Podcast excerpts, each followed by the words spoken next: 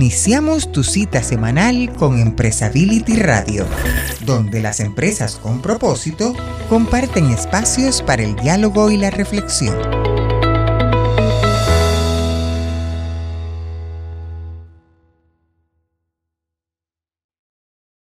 Bueno, no, yo encantada de poder compartir este panel con ustedes. Anoche les mandé un correo, no sé si lo habrán visto, creo que Pilar sí, Marcela también. Sí, la idea es que podamos hacer como una conversación más que una presentación y, yo sí tengo la inquietud gigantesca de por qué las mujeres liderando tanto la responsabilidad social en América Latina, ¿qué ha pasado ahí? ¿Sí? ¿Y qué significa eso, la verdad? Y en segundo lugar, tener también una perspectiva de... Eh, este entorno tan complejo que estamos viviendo, con todos los efectos que ha generado el shock del COVID, que nos evidenció todos los problemas estructurales de desigualdad, de pobreza, de fragilidad política, de democracia, de todo lo que estamos viviendo en América Latina, cuál es ese rol de verdad que puede tener la responsabilidad social y ese futuro que se puede mirar hacia adelante en función de lo que esto significa. Em, hay un tema, un tema que a mí me mueve mucho y es qué tanto ha permeado esa, ese paradigma de la responsabilidad social en, en nuestras estructuras, ¿sí? ¿Qué tanto hemos logrado que eso permee estructuras, transforme prácticas y transforme también eh, valores de ese principio de coherencia que, al que hace llamado la responsabilidad social y la, la sostenibilidad, mirando hacia adelante lo que significa en estos días. Estaba leyendo un análisis de la CEPAL, casi que nos vamos nuevamente a una generación perdida en América Latina por las afectaciones que tuvo el shock de la COVID-19. Entonces, yo, yo las escucho a ver cómo se sienten ahí, cómo nos distribuimos en el panel. Yo solo una pregunta, Ana Milena. O sea, más que hablar de la responsabilidad social y lo que ha sucedido y todo eso, es enfocarlo hacia género, ¿verdad? O sea, como, como aterrizando todas estas reflexiones hacia la participación de la mujer en el trabajo y en la responsabilidad social, ¿correcto? Correcto. Y una pregunta que les quiero hacer, y es una inquietud que tengo, ¿por qué eh, en América Latina específicamente, eh, la mujer ha tomado un, liderazgo en responsabilidad social. ¿Qué ha significado eso? Como digo yo, en, en, la capacidad que pueden haber desarrollado las mujeres en función de permear, como digo yo, esas estructuras para transformar esas prácticas, esos valores y esas relaciones que requiere transformar la responsabilidad social con el entorno y con los demás. Entonces, ¿qué hay allí en esa esencia que, que ha significado ese liderazgo de la mujer? Porque cuando uno hace revisiones en empresas de gerencias de sostenibilidad, de responsabilidad social, pues hay mucha mujer en esos liderazgos, pero mucha mujer en esos liderazgos. Ana Milena, si querés empiezo yo, que, que tengo ahí, quería una cosita ahí que me quedó dando vuelta antes de entrar al, al, tema género que es súper válido y hay números y cifras y también voy a compartir ahí alguna, alguna data, pero creo que, viste, o sea, esto eh, entre nosotras, creo que la sostenibilidad, eh, perdón, la pandemia ha puesto sobre la mesa la crisis de la sostenibilidad, ¿no? Y cómo se volvió tan... Eh, importante porque al final eh, estamos todos interconectados y la pandemia lo que puso sobre la mesa es que eh, la acción de uno se replica o, tiene incidencia en el mundo como en, su totalidad. Entonces, todo esto de manera introductoria porque en Uruguay lo que pasó a raíz de la pandemia es que se aceleraron muchos procesos políticos, reglamentarios, de regulaciones y demás, y eso no es menor, porque obviamente uno, por más músculo que le, querramos poner al esfuerzo privado, en el caso de ERE, yo soy la directora ejecutiva de ERE, tenemos 106 empresas trabajando por la sostenibilidad, por más que tengamos a un sector empresarial público y sector empresarial privado, privado perdón, y público que vale la cotación, en Uruguay las empresas más grandes son públicas, más allá de que haya ese esfuerzo colectivo para soluciones colectivas, ¿no? de problemas colectivos, si no tenemos la regulación y la reglamentación que nos acompañan, los esfuerzos se van perdiendo, ¿no? se van este, diseminando en el, tiempo.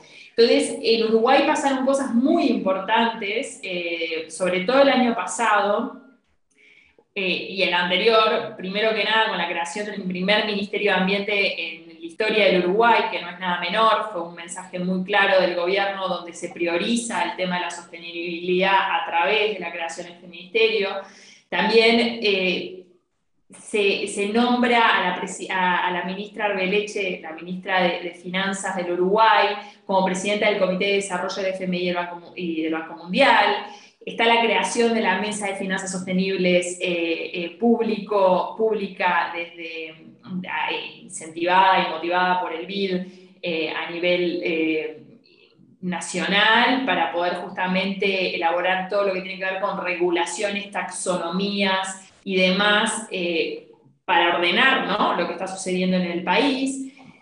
Eh, hay muchas cosas, el, anuncio del primer bono soberano, este, la Asociación de Bancos Privados crea una comisión de sostenibilidad, o sea, hay mucha cosa que pasó hace dos años a raíz de esta crisis tan grande que vivimos eh, como colectivo humano, que nos ha ayudado a, a propulsar proyectos tangibles e iniciativas que eso generan eh, soluciones colectivas a problemas colectivos, ¿no? Entonces eso era como que lo que quería traer sobre la mesa con respecto a, eso post-pandemia que vos mencionabas. María, eh, allí alrededor de lo que tú planteas, significa que estos procesos han generado una transformación de políticas públicas que soportan una mirada y una visión hacia, hacia la sostenibilidad? Sí, por supuesto. En nuestro caso, en Uruguay, sin lugar a dudas, hay, eh, ahora hay se está permeando a nivel, han habido anuncios grandes en las corporaciones BIC, este, eh, la ley de, eh, ¿cómo se dice?, la reglamentación de la ley de residuos, un montón de cosas que están empezando a bajar para poder empezar a ejecutar, para que las empresas puedan empezar a ejecutar alineándose a las prioridades este, de desarrollo nacionales, ¿no? Eh, colaborando a cerrar las brechas que están definidas eh, en los informes nacionales voluntarios del Uruguay. Entonces, sí, sí, en Uruguay es el, esto es lo que pasó, esa es la foto de los últimos dos años hasta ahora, ¿no? Y ahora hay un, hay un músculo muy fuerte, este año van a pasar muchas cosas, muchas cosas. ¿Cuáles, son, cuáles serían, desde, ese punto de vista, cuáles serían los, los riesgos y los, los retos que se plantean cuando estamos hablando de un ejercicio de sostenibilidad y de responsabilidad social que empieza a regularse desde los países? ¿Qué retos y qué desafíos te le dejo allí porque vale la pena que lo miremos más adelante, pues en la conversación que vamos a tener? Em, Daniela, cuéntanos eh, cómo desde lo que hemos planteado inicialmente en ese rol y en esa transformación y liderazgo de la mujer en el, en el impulso de la RCE, en las cajas de compensación que, que son eh, algo específico de, de, Colombia como un mecanismo de distribución eh, que ha sido bien importante y de equidad eh, en Colombia ¿Cómo, ¿Cómo ha sido ese impulso que se ha generado desde FENALCO Solidario? Bueno, no, mira que eh, hay algo muy cierto y también me uno ahí a lo que estaba, pues en este caso comentándonos María y me gustaría agregar algo que también es muy importante. Yo creo que algo fundamental que ha impulsado la participación y ese empoderamiento de la mujer ha sido el hecho de que, y para nadie es un secreto, las mujeres fuimos muy oprimidas durante mucho tiempo en la historia y de pronto conocer el otro lado de la moneda nos permitió también una facilidad de poder identificar cuáles son las problemáticas que se pueden dar en una sociedad y que de pronto los hombres en medio de los privilegios que pudieron tener a partir de toda la historia, de pronto empezaron a pasar por alto. Algo muy interesante que nos hemos dado cuenta desde Penalco Solidario es que hoy en día las organizaciones están dispuestas a seguir fortaleciendo el tema de sostenibilidad sin dejar de lado obviamente lo que estamos haciendo énfasis ahorita, que es el tema de la equidad de género, que pues para nadie es un secreto y como lo hemos venido hablando, todo el tema de esta emergencia sanitaria que hemos vivido, se podría decir que las mujeres fuimos especialmente afectadas por diferentes aspectos sociales, económicos e incluso ambientales que se derivaban de esta situación. Hemos identificado también que las empresas hoy en día están en sus temas de sostenibilidad muy lideradas por parte de las, de las mujeres. Yo siento que es esa oportunidad de presentar nuevas ideas, ideas frescas, ideas renovadas, teniendo en cuenta no solo al gremio de la mujer, por así decir, como con el fin de impulsarla, sino que también en Colombia hemos visto el impulso también de comunidades, por ejemplo, vulnerables y que por mucho tiempo fueron silenciadas y eso también ha venido fortaleciendo el tema en las organizaciones, la responsabilidad extendida, ya no solo pensar en una responsabilidad de un contexto interno, sino lograr expandir eso no solo a los grupos de interés, sino de pronto también comunidades donde nuestras organizaciones tienen presencia. Algo que ahorita se viene y es demasiado importante es que, por ejemplo, informes de, reporte, de reportes de sostenibilidad, como son los estándares GRI, ahorita va a coger mucho boom el tema de derechos humanos y es la oportunidad para que las empresas que han querido fortalecer este tema puedan empezar a comunicarlo. Y algo que nosotros siempre abanderamos desde nuestra corporación es que si usted tiene la oportunidad como organización de poder hacer las cosas, pues empiece a expandirlo, empiece a distribuirlo y a, sí, como a generar ese conocimiento y ese compromiso también en lo que son sus cadenas, eh, pues en este caso, todos esos grupos de interés con los que estamos conectados para que podamos ir eh, llamémoslo así, extendiendo o esparciendo ese compromiso. Hay algo muy interesante que tú preguntaste ahorita y cuáles son los posibles retos que se pueden dar a nivel región. Y yo creo que es que podamos empezar a estabilizar los mismos parámetros de alguna forma en que, por ejemplo, nuestra normativa, que por ejemplo en, en Uruguay está también creciendo mucho, pues no hayan incongruencias a nivel regional, sino que empecemos también a impulsarnos mutuamente. Frente al tema también de lo que tú me comentas las cajas de compensación. Bueno, para nadie es un secreto que ofrecen ayudas para diferentes comunidades, para diferentes personas en diferentes que tienen diferentes capacidades o diferentes riesgos de vulnerabilidad. Y siento que en este sentido Colombia ha cogido mucha fuerza. Nosotros tenemos un crecimiento lento pero constante de la participación de las mujeres en temas de sostenibilidad y por qué no también venir a incluir el dato de la participación de la mujer en altos cargos para, pues, llamémoslo así, empezar a equilibrar esos grupos de toma de decisión que tienen las organizaciones. es un reto gigantesco. Bastante. Estos informes dan cuenta de una muy baja participación de la mujer en las direcciones de las empresas, todavía en juntas directivas y, y consejos. Bien, ¿dónde está Marcela? Aquí, aquí Ana. Hola, Marcela. Hola. ¿Cómo estás? Sí. ¿Cómo te ha ido? Bien, fíjate que puedo, puedo hacerme de tu pregunta inicial de por qué hay más mujeres en, el, en, en los cargos de, de, sostenibilidad en las empresas, porque creo que es interesante reflexionar sobre eso. De hecho, nosotros somos una organización de muchas mujeres y buscamos permanentemente hombres y nos cuesta mucho encontrarlos. Entonces, pero fíjate que hay una investigación ahí de, del Rockefeller eh, Foundation donde dice que la principal eh, motivación de las mujeres para trabajar y especialmente las que están en puestos de liderazgo es que además de conseguir resultados financieros quieren lograr un impacto positivo en su entorno. Y yo creo que ahí hay una clave que empieza, lo mismo la, la, las mujeres cuando trabajan tienen un impacto mayor en las familias porque de, eh, mayores recursos a la educación de sus hijos. O sea, este aspecto de cuidado, de cuidar no solo la casa, sino que cuidar a los demás, cuidar el planeta, yo creo que tiene un, un impacto en que las mujeres nos sintamos con un sentido de propósito muy grande. Y por lo tanto, en el trabajo eh, no solo queremos trascender porque estamos logrando buenos resultados económicos, sino que tenemos que sentir que estamos haciendo el bien y queremos medir el impacto que estamos haciendo en los otros. O sea, esa conciencia grande eh, que se genera en, en, en, lo que yo puedo hacer, en, en, el bien que puedo generar. Entonces, de hecho, fíjate que decía que hay cuatro competencias claves que tienen las mujeres. Primero, el coraje porque por Dios que hay que tener coraje para estar como Pepe Grillo en una empresa muchas veces sola convenciendo a toda la organización de que la manera de gestionar una empresa es a través de la sostenibilidad. Yo llevo más de 20 años en esto, por eso te lo digo así con tanto énfasis. Hoy día creo que hay mucha más conciencia de eso. Luego la asunción de riesgos. Estamos dispuestas como a asumir el riesgo de, eh, de, de atrevernos. Después la resiliencia, porque nos va mal y hay que levantarse una y otra vez para convencer a otro.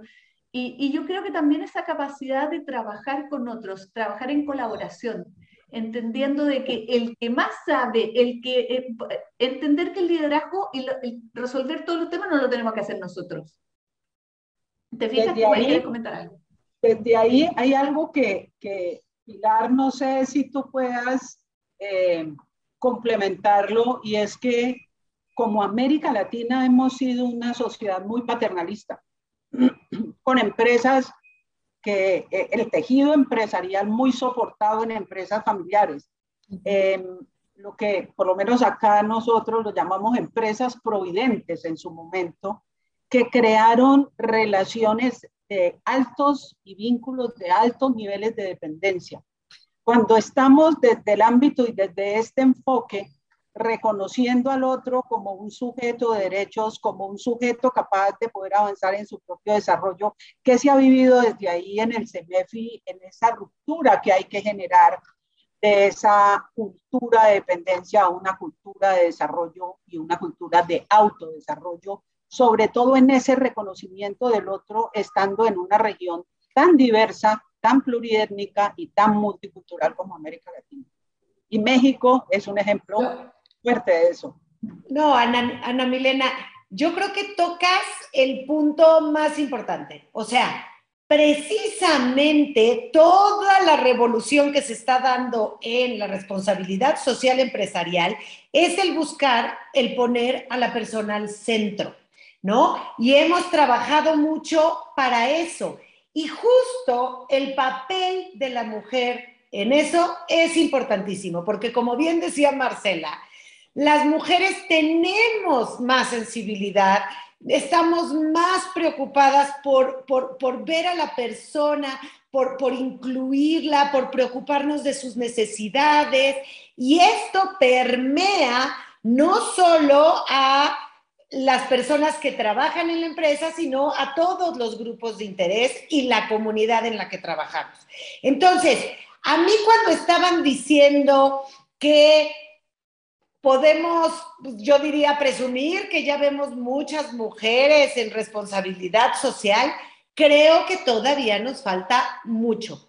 Sí es cierto que en puestos como fundaciones como las nuestras y puestos de responsabilidad social están muy, muchos liderazgos de mujeres. Sin embargo, hace muchísima falta en dirección, en comités de administración, en consejos, la participación de la mujer. A mí me sucede que yo participo en una organización, por ejemplo, como Aliarse, en donde están las cúpulas empresariales y lamentablemente las únicas mujeres somos la representante de, de, del Consejo de Mujeres Empresarias y yo. Entonces, todavía tenemos mucho que hacer.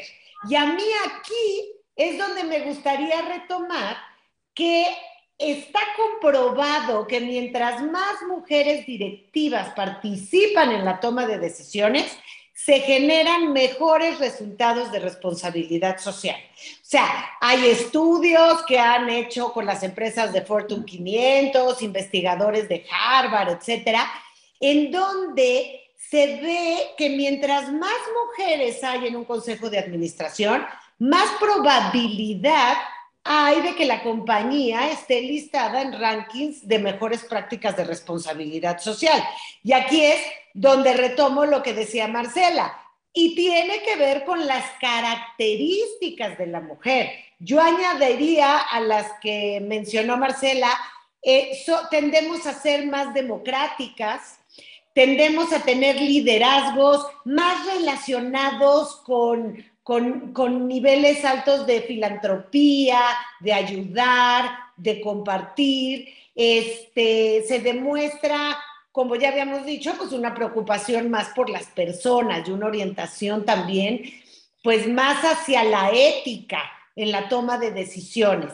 Entonces, pues creo que de esto podríamos hablar mucho, pero, pero yo creo que es un hecho que la diversidad de género en altos cargos eh, y la responsabilidad social empresarial están totalmente ligadas, Ana Milena.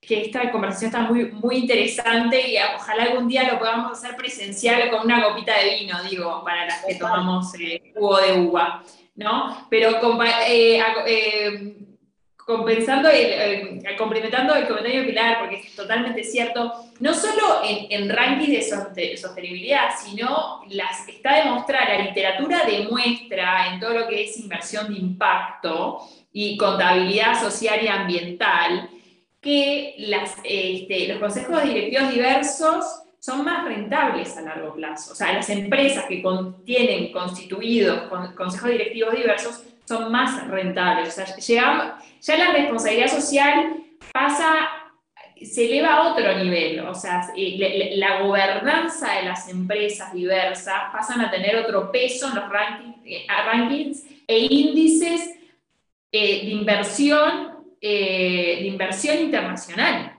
Estamos hablando, por ejemplo, yo qué sé, el, ayer y BBVA fue nombrado en el índice Dow Jones como el, banco más sostenible del mundo. Por ejemplo, Roche acaba de ganar el año, eh, también ayer eh, como empresa más sostenible por otro, otro ranking, Latin American Ranking en Sustainability. Bueno, lo que voy es que, o sea, esto tiene un impacto directo a nivel económico de las empresas, que no es menor, porque ya es proyectarse a una economía, la, economía de la sostenibilidad, ¿no? Es como, entonces, por eso simplemente compartir, o sea, complementar lo que vos decís, porque es un tema eh, de, visión corporativa de largo plazo que hay que tener, ¿no? Exacto. Y, nada, y, y simplemente con, Cierro en, en DERE, que son 106 empresas, el 77% de los referentes de sostenibilidad de nuestras empresas son mujeres. Que no quiere decir que sean las uno, ¿eh? estoy hablando de referentes eh, en sostenibilidad, las que se encargan de, de las estrategias de sostenibilidad de nuestras empresas, el 77% son mujeres. Y luego, de nuestro comité evaluador honorario de los reconocimientos de a las buenas prácticas empresariales, Pili, que vos sabés de esto, este, el 52% son mujeres. A mí, a mí me gustaría agregar algo también con lo que dice María, que es muy importante, y es que ahorita de las tendencias que se vienen en sostenibilidad está el tema de invertir sostenible. Y para nadie es un secreto que hoy en día empresas, clientes y trabajadores optan por organizaciones que tengan características de sostenibilidad bajo cualquier marco, no solo responsabilidad social, y básicamente es un valor agregado que hoy en día nosotros, más allá de solo ver un cumplimiento normativo, tenemos que meternos la idea en la cabeza de que tenemos que ir pasos adelantados, porque la sostenibilidad se va adaptando a los contextos que nosotros vivimos. Miren, ahorita la situación que estamos enfrentando, o sea, es que pasamos de una pandemia mundial, estamos a puertas de una posible guerra, o sea, realmente la sostenibilidad ahorita se va a venir a reajustar para nadie es un secreto, por ejemplo, también que todo lo que nosotros estamos pasando va a dificultar mucho la consecución de los objetivos de desarrollo sostenible. Entonces, es momento de que las empresas empiecen a ver estas oportunidades para que vean ese crecimiento en cuanto a la inversión y empiecen a generar valor de forma distinta a solo el económico en sus interiores y pues también al momento de relacionarse con sus grupos de interés. Fíjate que sumarme a lo que dice Daniela, eh, con un estudio que nosotros hicimos recientemente eh, con, con, el S Business School, donde demuestra que cuando los directorios se, se involucran y entienden de sostenibilidad, porque lo otro que es importante es que tienen que prepararse para entender el impacto que significa. Hoy día cuando hablamos de sostenibilidad, no estamos hablando de filantropía, estamos hablando del core del negocio, de la manera que se hace negocio. Y todo el crecimiento de estas empresas, startups que hoy día son las que dominan, están formadas con ese mindset. Por lo tanto, las empresas tradicionales que no logren ver que deben realmente transformar sus modelos de negocio, no van a sobrevivir. O sea, ya se habla de eso. Y en los directorios, fíjense que las mujeres que son directoras tienen mucha más conciencia primero se han formado más en temas de sostenibilidad que los hombres, segundo tienen más conciencia de que tienen que seguirse preparando porque como bien decía Daniela, esto es un tema permanente cambio, no es que aprendiste y te quedaste ahí, todos los días hay algo nuevo, lo único que es constante es la transformación. Y por lo tanto eh, están dispuestas y están conscientes de que tienen que aprender y aprender cada vez más, más que los hombres.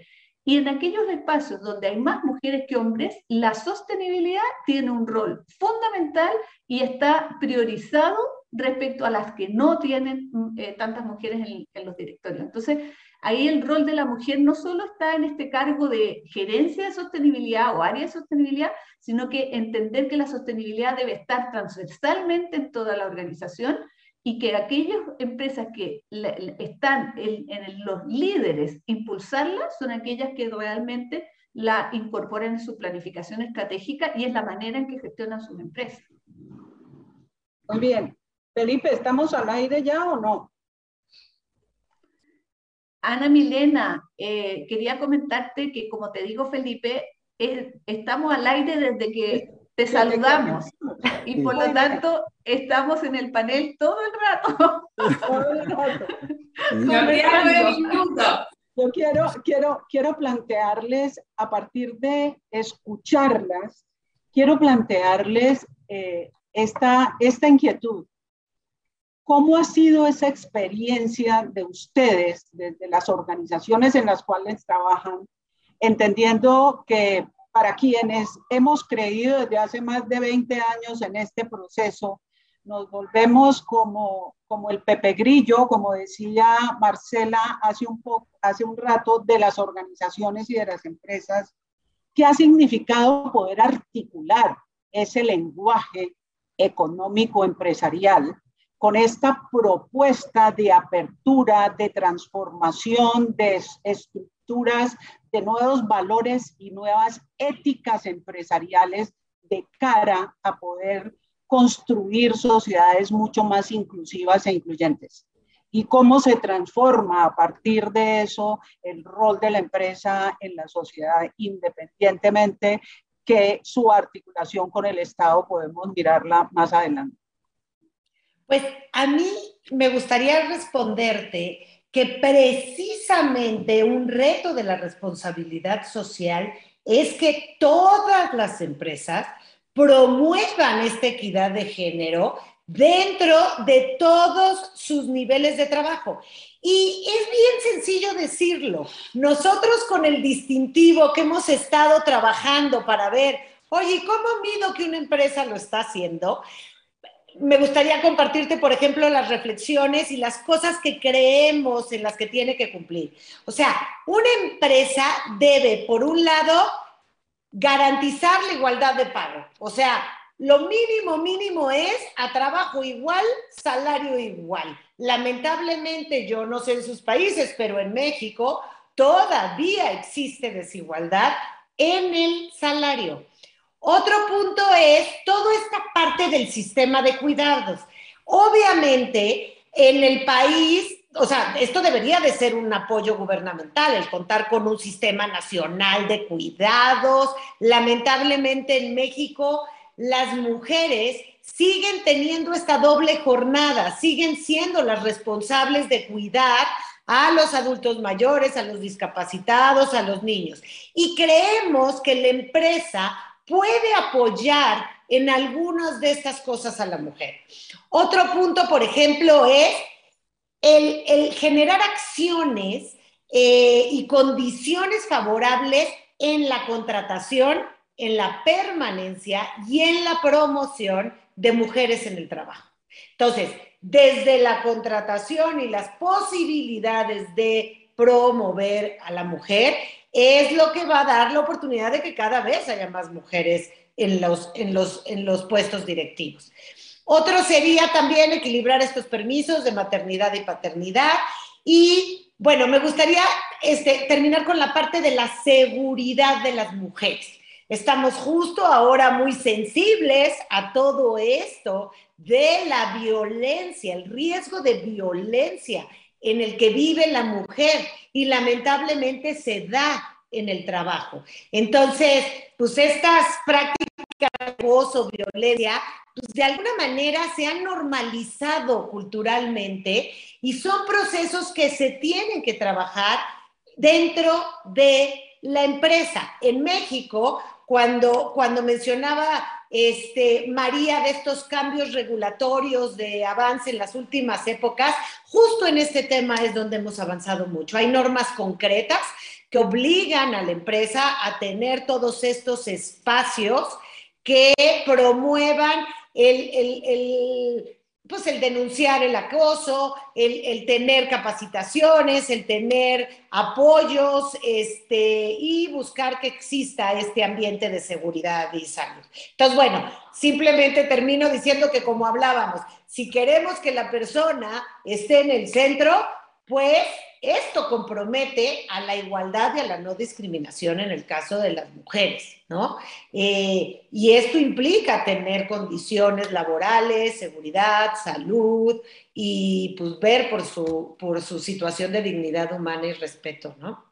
Pilar, mira que eso que tú dices es bastante interesante y escuchándote se me viene solo una cosa a la cabeza cuando tú dices esa articulación también con el Estado, con los gobiernos y hay algo que siempre, pues por lo menos acá en Colombia y pues ahí también, pues Ana Milena, tú si quieres entrar a complementar, me gustaría también conocer tu perspectiva. En cuanto a la desigualdad o la falta de equidad que nosotros hemos visto también dentro del género, la falta de reconocer la responsabilidad de la mujer en el hogar como un trabajo, que muchas veces eso también es desconocido. El hecho de que una mujer no esté en una empresa, no esté contratada bajo pues un término contractual, propiamente no significa que la mujer ya no esté trabajando. Yo no soy madre, pero reconozco el deber que tiene que tener una madre, el compromiso, la responsabilidad. Y yo realmente admiro a las mujeres que a pesar de que no tienen condiciones laborales, si es que están contratadas, que sean óptimas, por ejemplo, desde el simple hecho de un salario digno o de un horario que le permita continuar con sus responsabilidades por fuera del horario laboral. Sé que hay mujeres que llegan a su casa a las 7 de la noche ayudar a los hijos a hacer las tareas, a preparar todo, a ordenar la casa, porque sencillamente por términos de desigualdad, pues sabemos que muchas madres pueden llegar a ser cabeza de familia, ¿cierto? Entonces, esa articulación con nuevas normativas, con lo que nos comentaba también María, empezar a identificar cuáles son esas falencias que de pronto tenemos que empezar a fortalecer con políticas públicas o incluso también lo que nos empezaba a comentar Marcela, empezar a identificar las habilidades que tiene la mujer, como esas habilidades blandas que la caracterizan a ella al momento de desempeñar su rol, es algo súper fundamental al momento también de hablar de una economía equitativa. Solo quiero agregar a lo que dijo Daniela de esta exclusión. Cuando estábamos viendo lo de la pandemia, en México sucedió que la pérdida de trabajo se dio más en las mujeres y la recuperación del trabajo ha sido más lenta. Y tiene que ver exactamente por lo que estaba diciendo Daniela. Sí, eh, de acuerdo con lo que están diciendo, ¿consideran ustedes que esa economía del cuidado debe profundizarse desde las prácticas empresariales, sí, para lograr una mayor equidad, teniendo en cuenta que debería estar complementado con políticas públicas porque cuando se observan las cifras, eh, el impacto de la pandemia sobre la mujer y los jóvenes es profundo y todavía mantenemos esa carga del cuidado de la familia y el cuidado de los hijos sin tener todavía unas políticas privadas desde la transformación de esas, esas prácticas empresariales que evidentemente se siguen dando, donde se desconoce ese rol que tiene que estar jugando la mujer en el cuidado de los hijos, teniendo en cuenta que tenemos en América Latina no tengo la cifra, pero los hogares monoparentales en cabeza de la mujer son sustanciales. ¿Qué se debería transformar en esas prácticas empresariales y cómo incidir desde ahí en la generación de políticas públicas en función de esa economía del cuidado? Porque, según dicen, nos vamos a demorar 20 o 27 años en volver a lograr niveles como los que teníamos antes de la pandemia. Y allí hay un reto profundo y ese rol de la, de la sostenibilidad y de la responsabilidad social, ¿dónde se encuentra? Yo quería eh, complementar, eh, simplemente acompañando todo lo que dicen, pues está todo buenísimo, es el tema también de las alianzas estratégicas en el propio ecosistema, porque al final nosotros somos organizaciones eh, abarcativas, ¿no? ¿no? No, Es difícil priorizar o canalizar un tema, uno de ese o una brecha en concreto, porque la idea es justamente generar esa movilidad como masa, como grupo, como grupo, ¿no? Y creo que las, asociaciones y las alianzas dentro de los propios ecosistemas son estratégicos para poder incidir en, la política pública, generar instrumentos al hacedor de política pública y a su vez bajarlo a nivel micro, que yo llamo micro, pero en realidad es toda la plana empresarial, poder hacer ese ejercicio de, permear esa información hacia abajo, ¿no? En función de las especialidades. Porque al final, lo que nos pasa en Uruguay, que somos 3 millones, nos conocemos todos y las figuritas se repiten. Entonces, para no, para ser más eficientes en la gestión de los recursos, bueno, eso es, es muy estratégico desde el lado de, nuestro país en concreto, ¿no? Pero es a, tener presente siempre. Ana Milena, tu pregunta, eh, yo te quería eh, comentar, digamos que en Chile nosotros hemos, lo que hemos hecho como organización es articular ese trabajo muchas veces entre organizaciones especialistas, especializadas, entre el Estado y el trabajo con las empresas, o sea, en mesas donde por un lado las empresas eh, pueden poner su realidad, eh, el Estado escuchar qué es lo que es adecuado legislar y las organizaciones especialistas en este, en este tema, especialmente acá hay varias organizaciones especialistas en mujeres desde el mundo empresarial, pero desde, distintos emprendimientos, eh, Chile Mujeres, que tiene un montón de trabajo con la inclusión de la mujer, etc. Entonces, yo creo que eh, la empresa puede hacer mucho. Desde ya no necesita una ley para poder otorgar iguales beneficios para hombres y mujeres. No necesita una ley para promover una cultura donde el cuidado sea entre ambos y por lo tanto no sea la mujer la que tiene que pedir permiso para llevar al hijo al médico, si puede, sino que no mire mal si el papá pide ese mismo permiso. O sea, hay un tema que se puede hacer en conjunto, pero obviamente la ley lo que pone es una vara que nos pone a todos en la misma condición. Entonces, por lo tanto, eh, ir impulsando esa ley que iguale la condición es muy importante, pero ojalá también con la participación de las mismas empresas que puedan ir poniendo su casuística en, en, en esta materia. Y estas organizaciones especializadas y, y, nosotros como, como rol además compartir esas buenas prácticas entre ojalá todas las empresas, sus cadenas de abastecimiento, etcétera, ir difundiendo, ir difuminando, pero ahí, bueno, hay un tema cultural enorme con el cuidado de terceros. ¿Ustedes creen que es solamente el tema cultural el que pone barreras para que esto avance o también hay factores de competitividad y productividad que inciden en esas barreras? No, hay factores, además, por ejemplo, acá la sala cuna solo se le paga a la mujer. Ahí, obviamente, frente a eso, una empresa que tiene desde 25 trabajadores, que tiene 24, contrata un hombre. ¿Para qué va a contratar una mujer si va a tener que pagarle esa lacuna? Entonces, hay temas, de, obviamente, de competitividad eh, que la ley solo puede ayudar, ¿te fijas? Porque una empresa súper grande a lo mejor no le va a afectar, pero una empresa mediana o pequeña sí le va a afectar si hay esas diferencias. Tiene un impacto negativo eh, directo hacia la mujer cuando las condiciones no son iguales. María, Pilar, ¿ibas a decir algo? No, creo que ya se nos acabó el tiempo, pero nada más con esto que está diciendo Marcela, que de verdad nos encantaría continuar esta conversación, yo creo que no solo debe de haber leyes que hagan este piso parejo, sino deben de generarse incentivos para las empresas para que caminen hacia allá. Y eso es lo que realmente haría un gobierno, una, un Estado realmente comprometido hacia, hacia esta equidad. Bueno, no sé si se nos acabó el tiempo y trato de hacer un resumen. María, ¿querías decir algo? no, fabuloso, compartir eso, incentivo y desincentivos, o sea, eso es lo que se necesita en todo sentido compartir, no, era, acotaba lo que decía porque me entusiasmé, era como, bien, sí, eso mismo. Voy a tratar de, hacer un, un condensado de, de, esta conversación que quisiera que de verdad desde Empresability la continuáramos promoviendo, porque me parece que es muy interesante lo que hemos logrado concretar acá. En primer lugar, esa capacidad de la mujer en poder, como, como dice Simón de Beauvoir, romper el techo y no conformarse, que es lo que le ha permitido durante más de 20 años incidir no solo en el sector empresarial para que transforme sus prácticas, su rol como actor de desarrollo en el contexto de América Latina, sino también mirar mucho más allá, mucho más allá. Esa inconformidad natural y genética que tenemos la mujer nos impulsa a seguir creyendo en esto para generar muchas más transformaciones. Eso en primer lugar.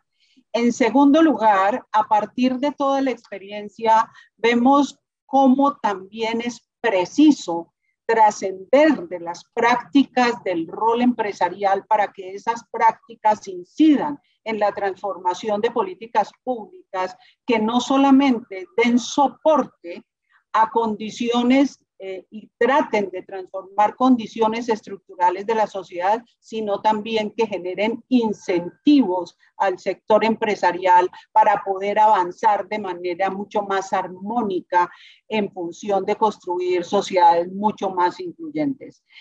La economía del cuidado queda en el centro de esta conversación en relación con el rol de la mujer en todos los niveles.